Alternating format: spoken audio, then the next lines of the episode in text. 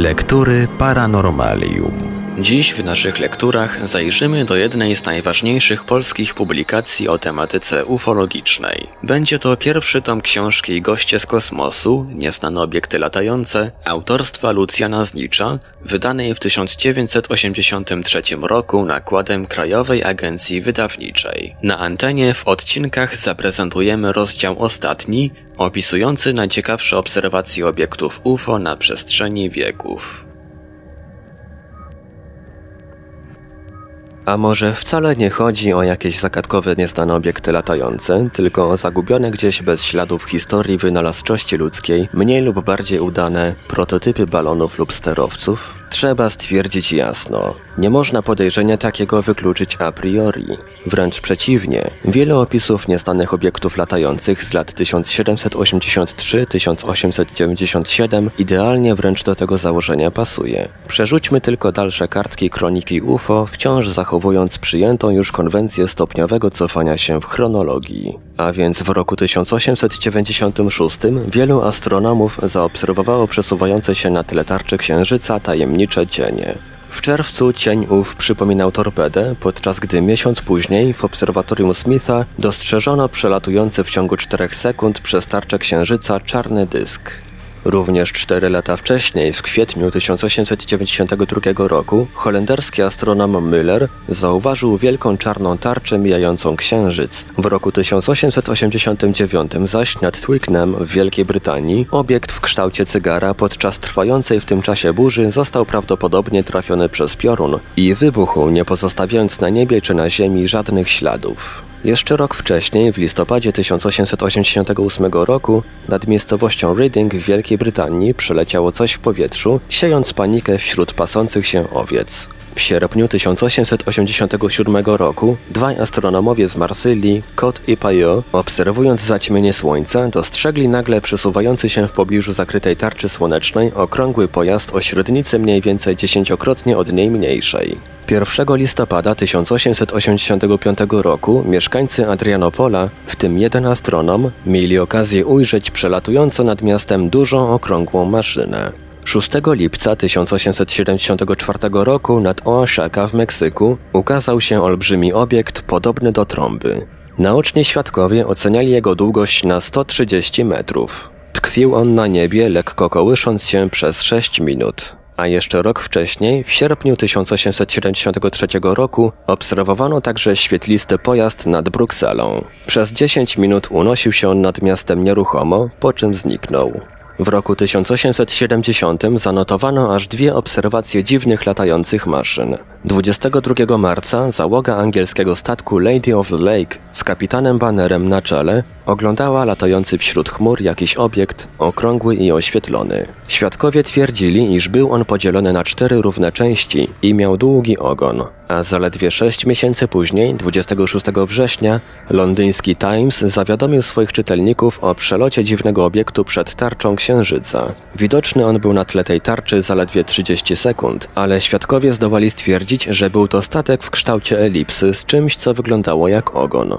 Cofnijmy się jeszcze o 24 lata. 6 czerwca 1856 roku w Dolma we Francji dr Duzo dostrzegł na niebie lecącą do tyłu z wyraźnie słyszalnym świstem czarną torpedę o jednym końcu spiczastym, a drugim owalnym. W roku 1855 obserwujący niebo, ale bez teleskopu, dwaj astronomowie niemieccy, Ritter i Schmidt, dostrzegli wielki powietrzny statek. 15 czerwca 1853 roku porucznik Gazet zameldował w jednym z garnizonów wojskowych południowej Francji, iż był świadkiem startu z ziemi jakiejś dziwnej maszyny, która lekko wzniosła się ku górze, po czym gwałtownie zwiększyła prędkość lotu i znikła za widnokręgiem. A trzy lata wcześniej, w czerwcu 1850 roku, dostrzeżono nad lazurowym wybrzeżem poruszającą się po niebie czerwoną kulę, która w dodatku w pewnym momencie wyrzuciła na ziemię jakiś ciemny przedmiot. I znów przerzućmy w tył żółte kalendarze.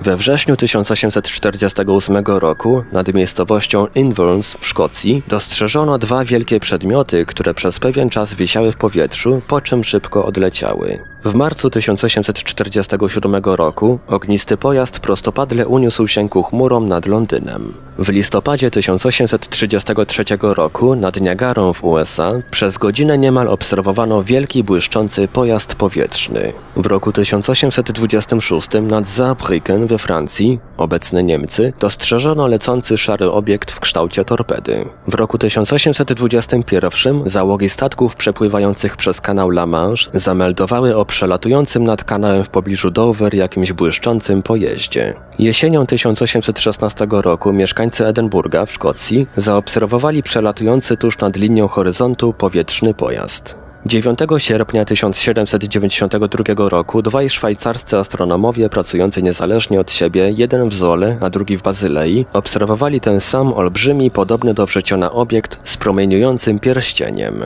I wreszcie ostatnia, a równocześnie chyba najobszerniej opisana, obserwacja z tego okresu. 18 sierpnia 1783 roku Włoch Tyberiusz Cavallo około godziny 21.25 ujrzał na niebie niezwykle regularną, owalną chmurę. Co dziwniejsze, po chwili rozbłysło pod nią jakieś okrągłe światło. Przez chwilę wisiało ono pod chmurą nieruchomo, potem jednak, przebierając coraz bardziej na intensywności, poczęło unosić się pionowo ku górze, następnie skierowało skierowało się na wschód, po czym jeszcze raz zmieniło kierunek i lecąc równolegle do horyzontu, znikło wreszcie na południowym wschodzie. Cała obserwacja według świadka trwała zaledwie pół minuty. Niemniej Cavallo twierdził, że w ciągu tego czasu światło raz było tak intensywne, że oświetliło całą okolicę, potem jakby przegasło, przy czym obiekt zmienił się z okrągłego w podłużny, wreszcie krótko przed zniknięciem za horyzontem rozpadł się na dwie części, a prawdopodobny odgłos wybuchu doszedł do do świadka dopiero po dwóch minutach.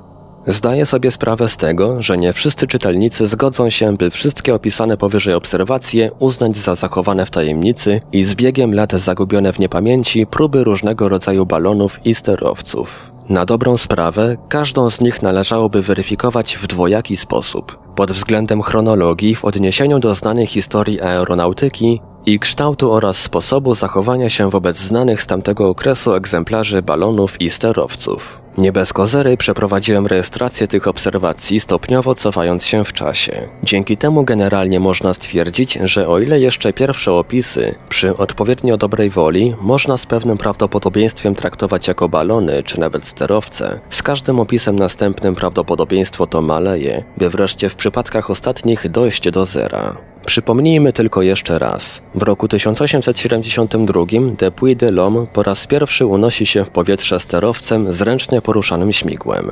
Jakież sterowce mogły więc szybko mknąć po niebie w latach 1856, 1826 czy nawet 1792, kiedy to rejestrowano pierwsze statki o charakterystycznych dla sterowców sylwetkach cygar, wrzecion czy torped.